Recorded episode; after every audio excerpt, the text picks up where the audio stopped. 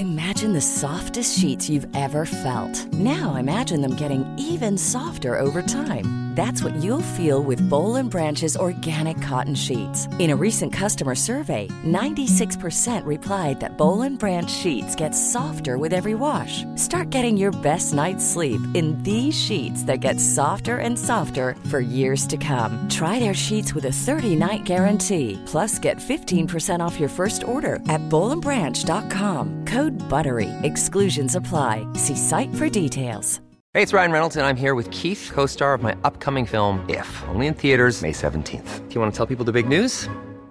All right, I'll do it. Sign up now and you'll get unlimited for $15 a month in six months of Paramount Plus Essential Plan on us. Mintmobile.com slash switch. Upfront payment of $45 equivalent to $15 per month. Unlimited over 40 gigabytes per month. Face lower speeds. Videos at 480p. Active Mint customers by 531.24 get six months of Paramount Plus Essential Plan. Auto renews after six months. Offer ends May 31st, 2024. Separate Paramount Plus registration required. Terms and conditions apply if rated PG.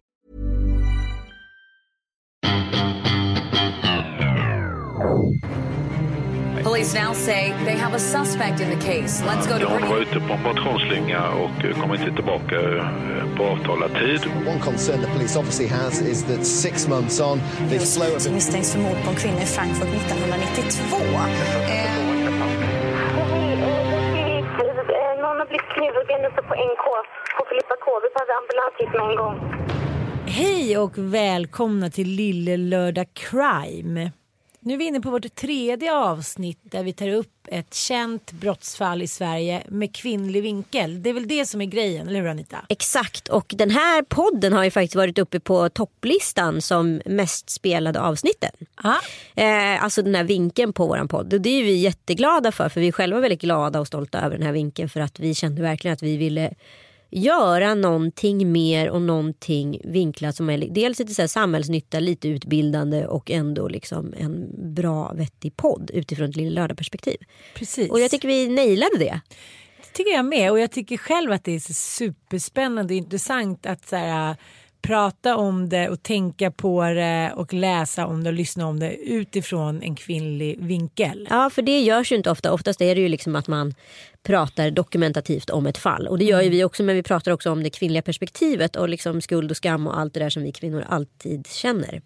Men det är också om man ska kolla, eh, om man ska jämföra hur till exempel media ser på kvinnliga brottslingar och manliga brottslingar så är det ju väldigt olika på hur man ser dem. Männen de anses ju få skylla sig själva. De är liksom brottslingar, det är normen. Men alltså man ser på kvinnor då som offer eller man vill alltid hitta någon orsak bakom varför de har betett sig som de har betett sig. Och så är det inte med mannen eftersom mannens brott, det heter ju till och med gärningsman till exempel. Liksom. Och vilket fall ska vi ta upp den här veckan? Ja, den här veckan ska vi ta, ta upp det fall som jag tror personligen ett av de som har påverkat mig mest ur så här svensk krimhistoria. För att det är, det finns en sån ofantlig råhet i det här fallet som är liksom så svår att nästan så här hantera. Alltså man mår psyki, väldigt psykiskt dåligt utav det här fallet och jag kommer ihåg under när det här skedde att jag var liksom, jag blev helt, eh, jag, kunde, jag kunde nästan inte sova på nätterna för jag mådde så dåligt utav mm den ondska som man fick bevittna. Mm, här kan vi verkligen prata om ondska. Och vi kan också förklara upplägget för er som inte har lyssnat förut. Att en av oss eh, tar sig an så säga, ett fall som har intresserat oss och sen så är det lite som att man berättar om fallet och bakomliggande mekanismer så här, för en andra. Som kanske har lite koll men som ändå säger. Ja, men det blir en del utav alla lyssnare. Liksom. Ja. precis. Jag har valt fallet Bobby. Ni vet Bobby Ake, den lilla eh, pojken som blev brutalt torterad och sen dränkt utav sin styvpappa och sin mamma. Och för att prata om det här fallet så måste man liksom backa bandet lite. Dels måste man prata om både styvpappan men också om mamman. Eh, så jag tänker att vi börjar med att prata lite om styvpappan. Ja, Jönköpings eh, Posten har gjort 12 reportage om fallet Bobby. Så vill man liksom få en djupdykning och se allt ifrån eh, brottsplatsvallningar till att höra rot- rättegångs eh, så ska man verkligen ta sig an det. Ehm, Det där tycker jag är så spännande, de där ljudfilerna. ja, vallning på brottsplatsen var ganska smärtsamt i det här fallet måste jag Ja. säga. Ja men ta det från början Ja. då. Pappan, eh, Ja, för att, ja, för att för, liksom, kunna förklara det här fallet så måste man ha lite background eh, innan man kan gå liksom, på själva vad som har skett. Ja. Bobbys styvpappa, Eddie, han växte upp i en familj helt normal till synes. Liksom. Eh, men han var inte liksom helt normal. Och ganska tidigt så började han eh, liksom fantisera om BDSM, sex och sadomasochism. Det, är liksom, det var ju till och med olagligt i Sverige fram till typ 70-talet. Men sen så har ju det inte blivit olagligt för ofta så är det ju så att två parter är med på det här och så finns det ett stoppord och så vidare. Det är ju de som har eh, fantiserar om en våldsammare typ av sex. Men i, i just Eddies fall så är det liksom våldet han går igång på. Och det finns inga stoppord för hans motpartners. han Eh, verkar gå igång också så här, liksom, även på barn och det verkar inte bara vara en sexuell. Nej utan det, han, är, han har alltså väldigt grova sexuella liksom, avvikelser. Så mycket kan man konstatera. Han verkar vara en ond jävel. En ond jävel. Ja, ja. Han, får, han blir kåt när folk har ont och då Mm. spelar det inte så mycket roll om det är kvinnor eller barn. Han Mm. njuter av att tortera människor i underlägsna positioner. Och det är lite som Madsen att det är så här, det är förmodligen planerat och det blir bara värre och värre och värre. Mm. Jag tror när man börjar går det, är det svårt att sätta stopp för. Ja. En kick på en kick. Ehm, nej men han, eh, han vad heter det, ganska tidigt liksom problem med alkohol och droger. Eh, och bor liksom i en husvagn more or less större delen utav den un- un- unga vuxentiden. Och pappan får hela tiden hjälpa till med pengar och så vidare. Och i mitten av 90-talet så inleder han ett förhållande som varar faktiskt i 5-6 år och de får två barn. Det kan man inte tro. Vad händer med mamman? Vet man någonting Nej, om mamman? det finns ingenting faktiskt som förtäller någonting och jag tror att det kan finnas någon skyddad identitet och så vidare. Aha, okej, okej. Ehm, han fortsätter eh, att träffa sina barn under en period efter relationen är över men sen överger han dem. Eh, men föräldrarrelationen föräldrarelationen är fortfarande tät under den här tiden och pappan tar till sist över hela ekonomiska ansvaret. Hans drickande spårar ur eh, och han går på alkoholbehandlingar men det verkar inte vad heter det, hjälpa. Och eh, ungefär runt 2000 så svarar en kvinna på hans kontaktannons. Eh, och då förklarar han sig själv att han är en arbetsledare med en herrgård i miljonklassen och så vidare. Det, var, det var gården utanför Nässjö som var ett vrak. Nej, det är inte den än. Eh, hon blir intresserad men eh, hon har också en psykisk eh, funktionsnedsättning. Men de bestämmer sig för att ses. Bobbys mamma. Nej, det är inte Bobbys mamma, det är en kvinna innan Bobbys mamma. Eh, det blir inte bara ett möte och istället för att dricka kaffe så binder han henne på olika plågsamma sätt. Kroppen böjs bakåt i en båge. Han täcker hennes ansikte med en handduk och river henne under fötterna. Det blir en lång och skräckfylld natt som länge plågar henne efter. På ett dagcenter senare så märker man eh, märken på hennes handleder. Och hon polisanmäler övergreppen. Efter händelsen tappar hon 10 kilo och tvingas söka hjälp hos en kurator har hon berättat till tingsrätten i december samma år. Men hon bor på ett eh, Ja, hon på bor ett på dagcenter. Och ett halvår senare så ringer kvinna nummer två på hans kontaktannons. Eh, och de ses första dagen och gör en trevlig utflykt tillsammans med hennes eh, fyraåriga son. Hennes intelligens var inte heller så hög, minns polisens förhö- förhörsledare. Och redan samma kväll vill han komma hem till henne. Han verkar vara berusad. Ena handen har en påse eh, och hon ser inte repet som han snart ska binda henne med. Och så är det en eh, tortyrakt som pågår under väldigt, väldigt lång tid. Våldet trappas upp i stort sett varje dag. Han piskar henne med ett bälte och vedträ. Hon blir is- duschad med iskallt vatten, bränd med cigaretter, får nålar instuckna under naglarna, plågas med bröstklämmor under tiden han tillfredsställer sig själv. Han ten, eh, bränner henne med cigaretter också. Alltså det här är så vidrigt. Jag kan faktiskt inte fortsätta läsa det här. Men jag tänker så här, vad händer här? Jag tänker så här, alltså det här sker ju gång på gång hos de här kvinnorna som då anmäler. Men blir det ingenting mer av anmälningarna? Jo, och flera gånger låser han ut hennes fyraåring i flera timmar. Även om det är spöregn. Alltså det här är så vidrigt. Det är så vidrigt. Hon lyckas i alla fall till sist fly. Eh, och mår fruktansvärt dålig. Eh, och hon, hon ser också hur han hånler när hon plågas. Det är klart. Ja.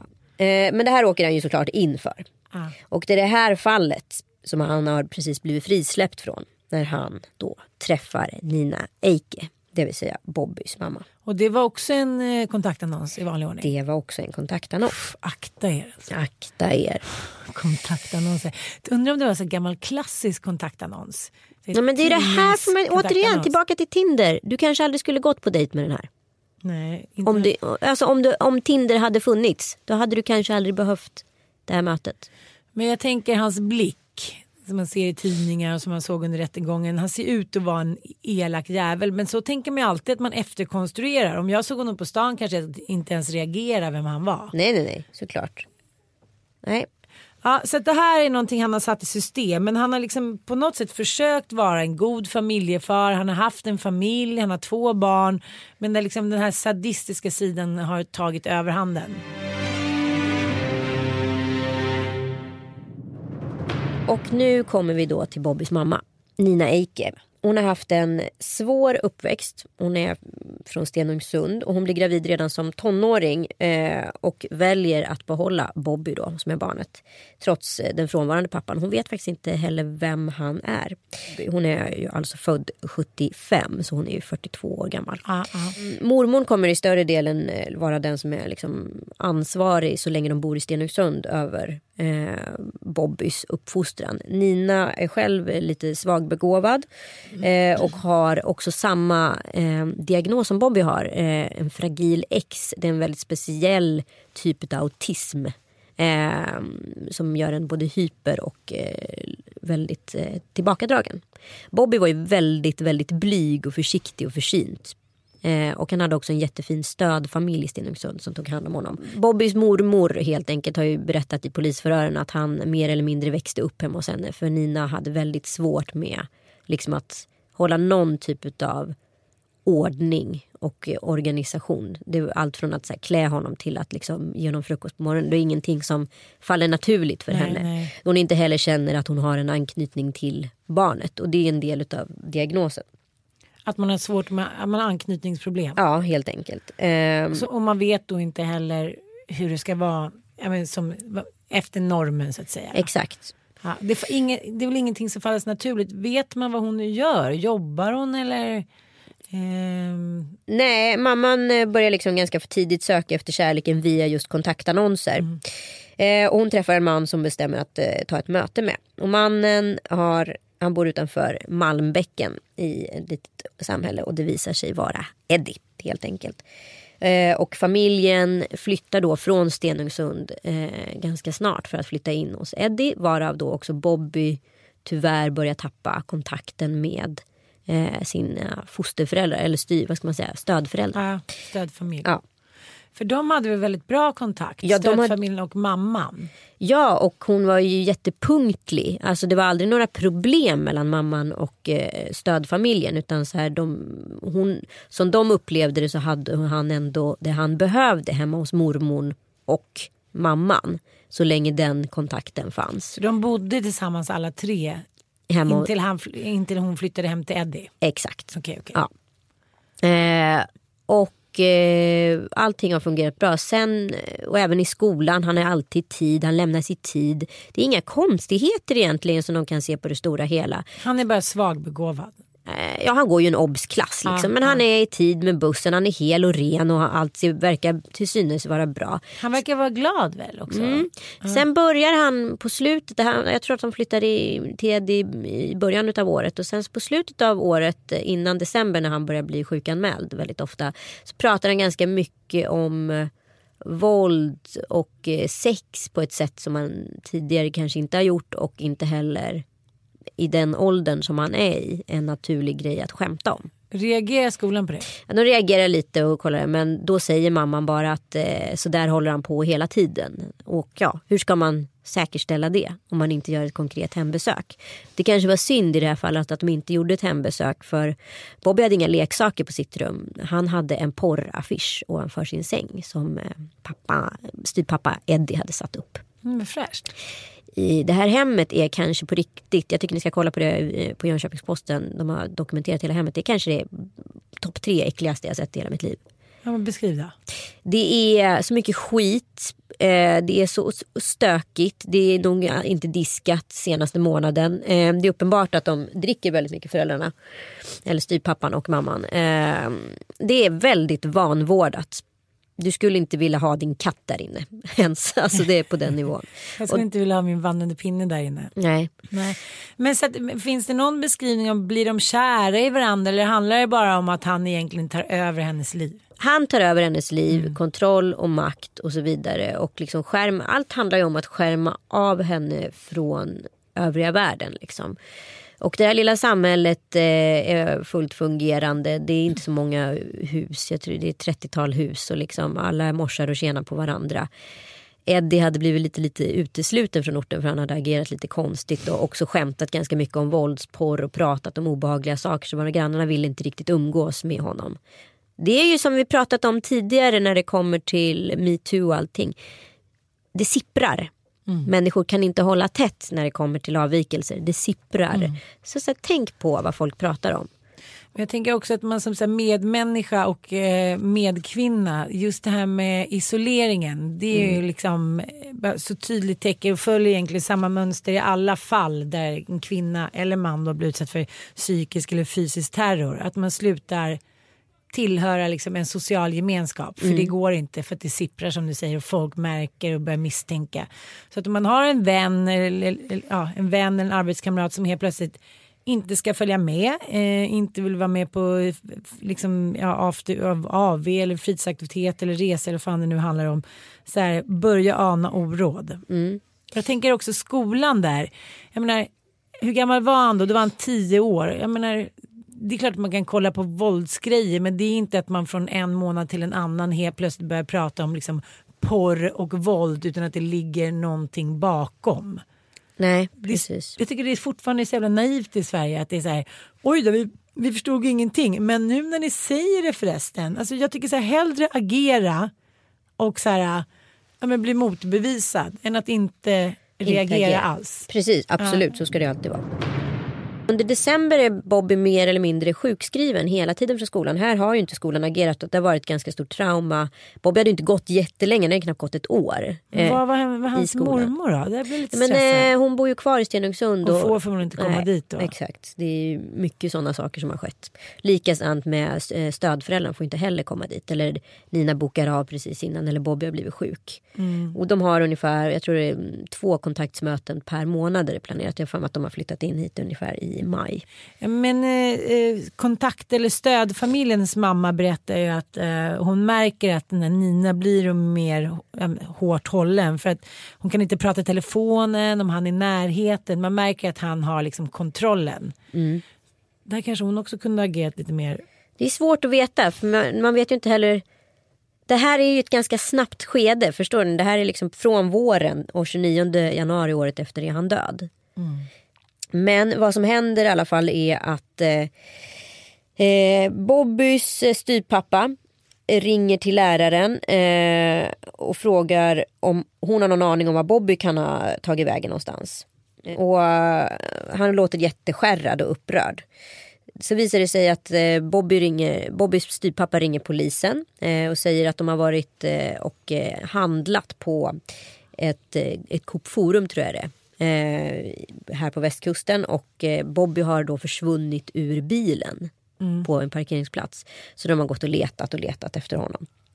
Eh, men, eh, och det är ju, blir ganska stort pådrag. En tioåring försvinner spårlöst och de har liksom inte de får inte tag i honom. Så det är vallningar och, men samtidigt börjar polisen parallellt under den här vallningsuppdraget och det uppdagas i tidningar och allting. Så det, polisen har en strategi att fortsätta pumpa ut sökandet efter Bobby media under tiden de hela tiden har fattat misstankar mot styvpappan och mm. mamman. För att dels har ju styvpappan ett förflutet som inte är helt fläckfritt. fläckfritt.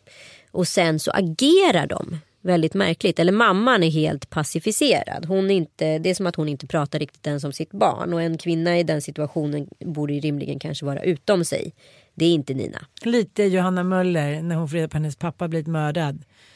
Helt lugn, ja. ställer typ inga frågor. Och ganska snart eh, så börjar de separera på styrpappan och mamman i förhören och snart så erkänner hon vad som har skett. militären är på det här liksom. Och mm. ut och letar efter den här killen. Ja, det är klart. Eh, och sen avbryts då sökinsatsen abrupt efter mammans erkännande. Och hon berättar då att eh, det som har skett i huset är något helt annat än att Bobby har försvunnit från en parkeringsplats. Mm. Eh, det, de har dygnat kan man väl säga på alkohol. De har bundit Bobby vid en stol eh, med vad heter det, silvertejp. Eh, han har ju, ja, gjort ner sig. Han har tagit hans kalsonger och, eh, med avföring och gnuggat i ansiktet. Han har suttit och sovit i dem. Ja, då har ju pappa föräldrar... sagt att det är så man gör med hundar. Mm. De har bränt honom med cigarettfimpar. De har skurit honom under fotlederna. Eh, eller under, på undersidan av fötterna. Eh, de har gjort ganska brutala saker med honom och, när, och har misshandlat honom så pass grovt så att han har tuppat av. Och när han då har tuppat av då har de tagit ut honom i snön och lagt honom i en snöhög och hällt snö på honom helt naken. Um, det var väl någonting som de ofta gjorde att, att de, ja, de stäng, det verkar vara hans paradgren att de, han stängt ut människor. Mm. Och antingen har då Bobby haft kläder på sig eller också inte. Och sen har de också använt eh, ja, elstötar mot hans kön då. Mm. Exakt. Det är alltid sadistiska inslag och när man läser eh, in, menar, intervju, när man läser rättegångsprotokollet med Nina så förklarar hon också att den sadistiska sexuella delen trappas upp. Det blir grövre och grövre, grövre, och grövre. Eh, sexuell sadism under tiden. Så det är så här, Ja. Det spinner väl loss. Och Frän har också reagerat på att Bobby inte, att det är någonting som, som inte stämmer. För att han skulle aldrig gå från en bil. utan att Han gör ingenting utan att han blir tillsagd att mm. göra det. Han är oerhört skygg mm. och blyg. Så att han själv skulle tagit ett initiativ och kliva ur bilen är någonting som får dem också att reagera och också agerar i, ja, till fördel med polisen. Liksom. Mm. Um, de lägger Bobby under en snöög, inser att så här, han andas ju inte. Oj, han har nog dött. Han kvävdes av sina egna spyor. Han kvävdes av sina egna spyor. Mm. Som han har liksom, ja, det, men det är så vidrigt. Det går, det, det går nästan inte. Man får läsa på om det. För det är så äckliga grejer som har pågått. Och hur man kan utsätta det mot ett barn. Det är för mig. Jag ser ju min egen dotter liksom, när man pratar om det här. Och man, man kan inte ens, man kan inte ens ta, ta vid. Alltså man kan inte tänka det. Men det måste, men kan det också handla om att Nina kan det vara så att hon inte förstår? Kan hon inte, att hon inte förstår vad det leder till? Nej, dels är det väl det en, en bristfällig förmåga att förstå. Sen är hon ju avtrubbad på alkohol och grejer. Men jag tycker inte det finns några förmildrande omständigheter som gör henne till en godare kvinna än någon annan. Um, och det var väl, nu tycker jag att eh, uh, Eddies advokat är ober, oerhört obehaglig. För läser man vad han har uttryckt om det förra caset med kvinnor och så vidare så har han också en ganska så här, hemsk bild av vad kvinnor är. Men han menade på att de, polisen gick alldeles för hårt på Ninas linje och gjorde henne till ett offer samtidigt hon var en brottsling. Och det, den teorin kan man ju vara med om. För att hon mm. har ju i allra högsta grad bidragit till det här fallet. Sen vet man ju all, själv hur det är och vet ju att kvinnor som blir styrda utav män inte vågar göra något annat. Det är, de... inte så, det är inte så att hon har satt emot här och sagt att det här är min son, jag rör honom inte. Det kanske hon aldrig har gjort.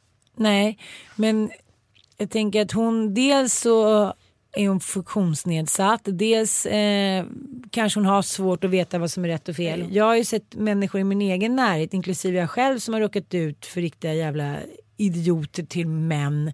Och vad snabbt det går vad snabbt det går att liksom bli nedtryckt och förlora sitt, sin identitet. Och så liksom och sin moral framförallt. Ja. Eh, just när man blir rädd eh, så är det också en mekanism att man säger det enda man tänker på är att man ska överleva. Och har man då kanske inte de instinktiva känslorna eller haft anknytningsproblem då är det en förklaring. Jag menar inte ett så här, jag menar, det debatterades ganska mycket om det efteråt att många tyckte att just kvinnor i, liksom, i svensk rättshistoria, det här är en skamfläck, det här är någonting som ska raderas ut. Kvinnor med liksom, funktionsnedsättningar, eh, att de ska få vård och inte fängelse. De bestämmer sig i alla fall, han får ligga ute i uthuset ett par dagar innan de har bestämt sig för vad de ska göra med kroppen och under tiden där så sups det på. Mm. Så kan vi säga och eh, torteras på också på Nina.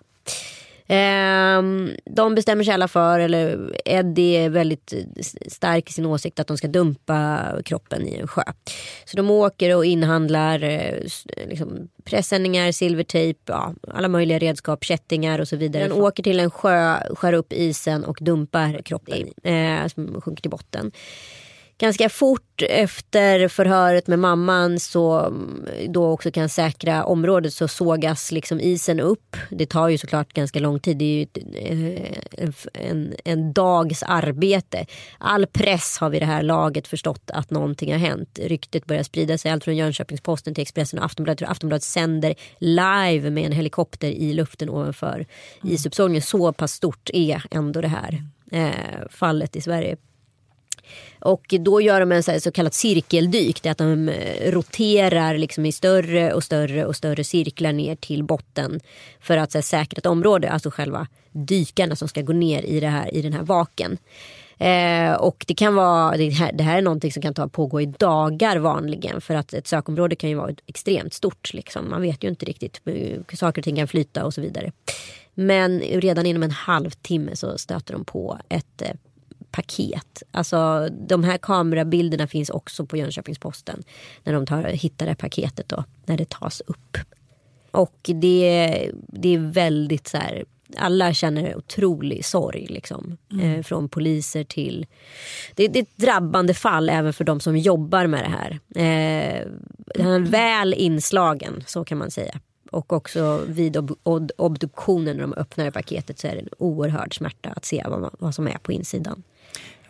Det här fascinerar mig ofta när man läser såna här rättsfall. Att samtidigt som de verkar vara så crazy bananja så har de liksom ganska bra kontroll över situationen. Vad de ska göra, Ja. som att det vore planerat. Det är en kätting och en stort spjut liksom, eller spett som är satt liksom, rakt igenom hela paketet för att så här, tynga det så mycket som möjligt. Det, det ska inte hittas, det här inte. Nej men det var ju som med Madsen. Ja. Han har ju också planerat det här långt i förväg och sett filmer och hade med sig små tortyrredskap. Och, Mm. Du vet som kvinna, jag kan inte ens, eller som ett barn. Jag menar, man är så jävla värnlös. Kim var ju ute liksom på öppet hav. Det så ingen hör ju skrika. Och samma sak med Bobby, han var ju liksom värnlös. Han, han kunde inte säga ifrån. Nej, Han kunde ju inte förklara situationen för någon på grund av sitt handikapp. Exakt och ortsborna är också väldigt väldigt eh, drabbade efteråt här att de inte har ingripit eller förstått att något har varit fel. De hade inte ens vetat om att det bodde en kvinna. De hade förstått att det flyttat in en kvinna där. Det är så mycket de har förstått men de har inte förstått att det bodde ett barn där överhuvudtaget. Och det var ingen miljö som någon, de sa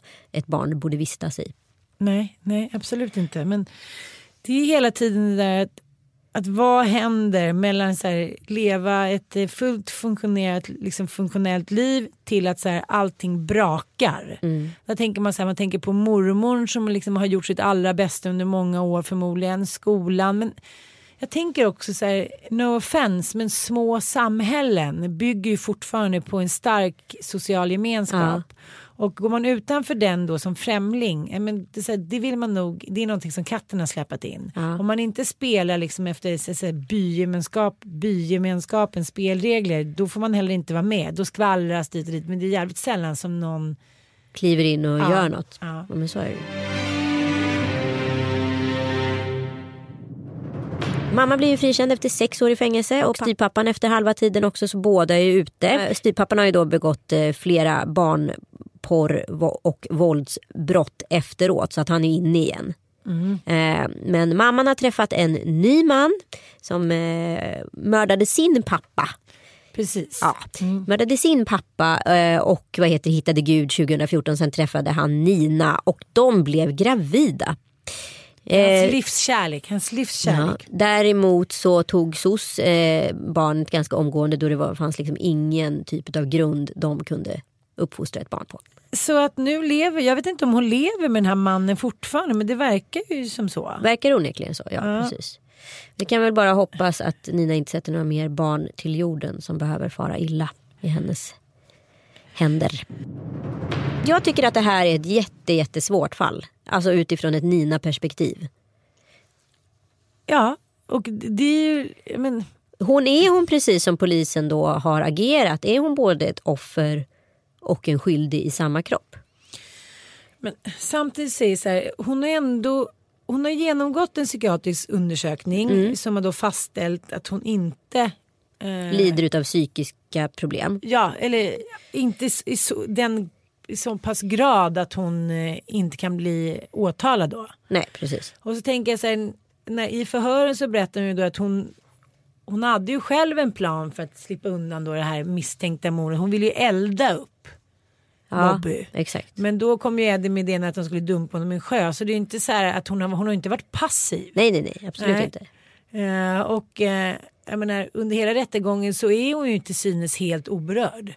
Men samtidigt så vill hon ju gå sen på eh, begravningen och tillåts då att gå på begravningen. Mm. Hon fick gå in då efter alla andra hade fått gå ut. Mm. Vad tycker man om, om någonting sånt när man själv är mamma? Nej men, jag, nej men jag kan, det går inte ens att relatera till men jag ser att det finns två sidor i henne här. Det är lite som att hon, vad är det, vad är det Bo Kasper säger? Eh, allt ljus är på mig. Det är som att stå i mitten men ändå stå bredvid. Alltså det är som att hon inte riktigt ser sin egen del i sammanhanget men samtidigt gör det. Det är som att hon läser historien om sig själv och eh, är en, en skuggfigur i sitt eget liv. Och, eh, jag tycker också det är så hemskt att läsa den här stackars fo, eh, liksom fostermammans ångest och ängslan runt det här att de liksom de var ju på gång och skulle agera för de kände att någonting inte stod rätt till men han liksom inte skrida till verket. Och liksom den här ångesten som har gnagt henne liksom år ut och år in för det här. Förstå att leva med den skulden och den skammen. Alltså. Så vedervärdigt. Men, men jag tänker ofta sen när jag hör såna historier, varför vill de ha barn? Ja men varför vill de ha barn? Och varför vill de ha barn när det är så jävla många fina människor där ute som inte ens kan få barn? Det, det här, den här orättvisan kan ju äta upp en. Att behöva tänka på det. Jag har bara tänkt så mycket på det där fallet för några veckor sedan i Los Angeles med det här paret. De 13 barnen. Ja, som hade 13 barn då. Åtta stycken var fastkedjade sig vid sina sängar. Är det då en besatthet då att så här, vi, man tror att man lever liksom någon härlig sektliknande samklang i familjen så man ser inte vad det är som pågår. Man tycker själv att det här är hur normalt som helst. Det är just den här isoleringen och alla är så här, gud vi har inte sett någon i trädgården. Vi har inte ens märkt att någon bor där hit och dit. Men hur mycket bra kollar du på dina grannar i ditt hus? Nej jag vet men jag, Nej, jag håller med dig. Det är skitsvårt liksom. Man skulle ju kunna ha en mördare två trappor upp utan att veta det liksom. Jo, men är, man känner ju alltid när någonting är fel. Jo men jag springer på folk i mitt hus hela tiden. Inte fan vet jag hur det ser ut hemma hos dem och vad de har för relation och så vidare. Det är skitsvårt. Och just det här med skolan. Det är så här att man ska i- hem... Det är samma sak med de här tjejerna som hade narkolepsi. Att det ska, jag hatar det där. Då ska vi ha egna så här, privata små egna skolor. Vi ska, här ska de eh, undervisas hemma och vi har en egen som och de i USA där. De hade då en egen skola registrerad. Så här, nej, barn ska gå till skolan så vi kan se vad det är som är problemet. Kommer de inte till skolan ska man åka hem och se varför de inte kommer till skolan Mm, exakt. Det liksom, som mamma och som så här, medborgare så är det enda sättet att så här, det enda sättet att vi kan vara trygga i ett samhälle det är att just det här fungerar. Mm. Och skolan är navet i allting. Förskola, skola, det är så vi har byggt upp demokratin. Skolan behövs Så, ja. utifrån de liksom, sociala Ja men det kan inte vara så att så här, ett handikappat barn helt plötsligt inte kommer till skolan på en månad. Och, Och här, ingen Nej. liksom, gör en insats. Nej. Och det faller så jävla tungt ansvaret då på skola, förskola och liknande. Men, men om man väljer det yrket då måste det ändå också ligga inom ens lott. Att man säger Bryr sig. ja, Du, har, ska också, du ska inte bara ha ett patos utan du ska också ha ett yrkesverksamt patos. jag vet. Och det är lätt för oss att säga som sitter här och tjötar framför en eh, mikrofon. Men det är också så här ganska lätt att bara ringa ett samtal till polisen. Mm. Och säga så här, det är, det är någonting som inte stämmer, snälla och bara ut kolla. Det, och det är som du säger att så här, den här tioåriga Bobby har då en porrplansch ovanför sängen som då Eddie lite trevligt har satt upp. Eh, Tycker att han var lite gullig styrpappa någon sekund, han har varit lite nykter kanske. Det finns inte en leksak, det finns ingenting. Det finns en porraffisch.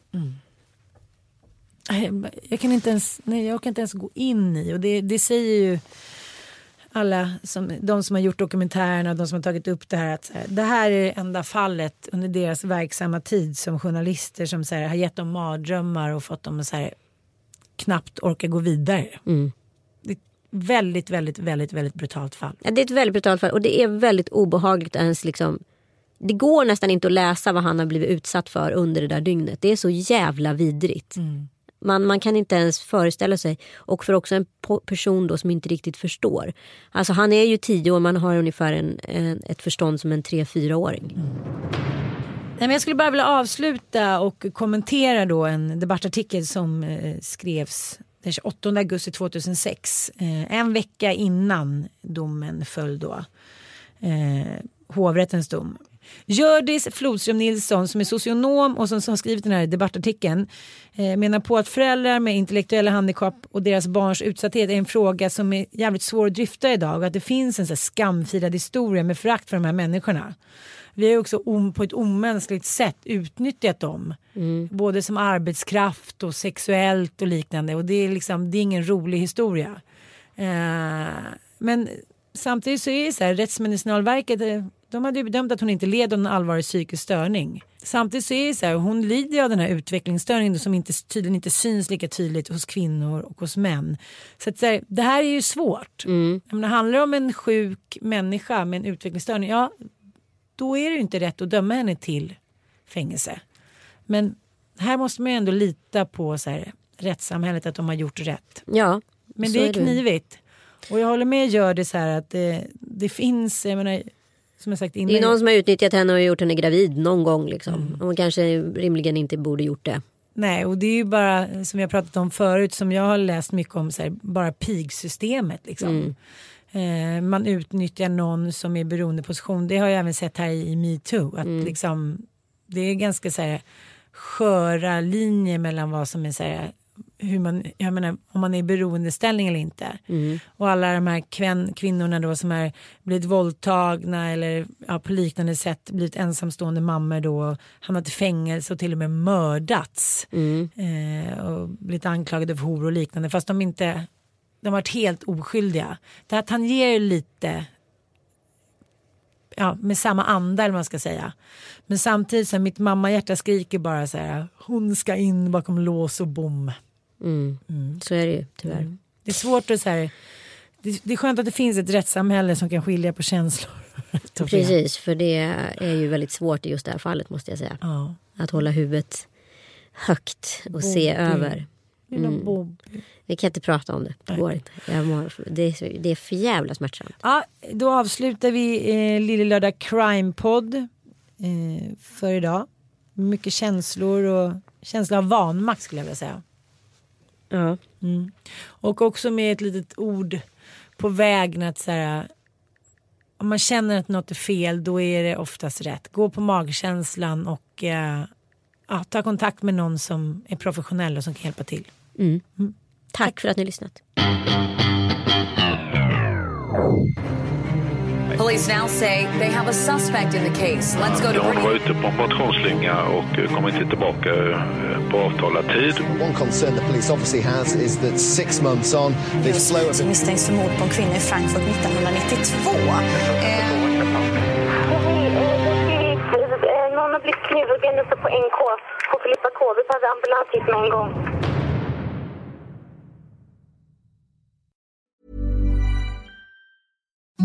Imagine the softest sheets you've ever felt. Now imagine them getting even softer over time. That's what you'll feel with Bowl and Branch's organic cotton sheets. In a recent customer survey, 96% replied that Bowl and Branch sheets get softer with every wash. Start getting your best night's sleep in these sheets that get softer and softer for years to come. Try their sheets with a 30-night guarantee. Plus, get 15% off your first order at bowlandbranch.com. Code BUTTERY. Exclusions apply. See site for details. Mom deserves the best, and there's no better place to shop for Mother's Day than Whole Foods Market. They're your destination for unbeatable savings, from premium gifts to show-stopping flowers and irresistible desserts. Start by saving 33% with Prime on all body care and candles. Then get a 15-stem bunch of tulips for just $9.99 each with Prime. Round out Mom's menu with festive rosé, irresistible berry chantilly cake, and more special treats. Come celebrate Mother's Day at Whole Foods Market.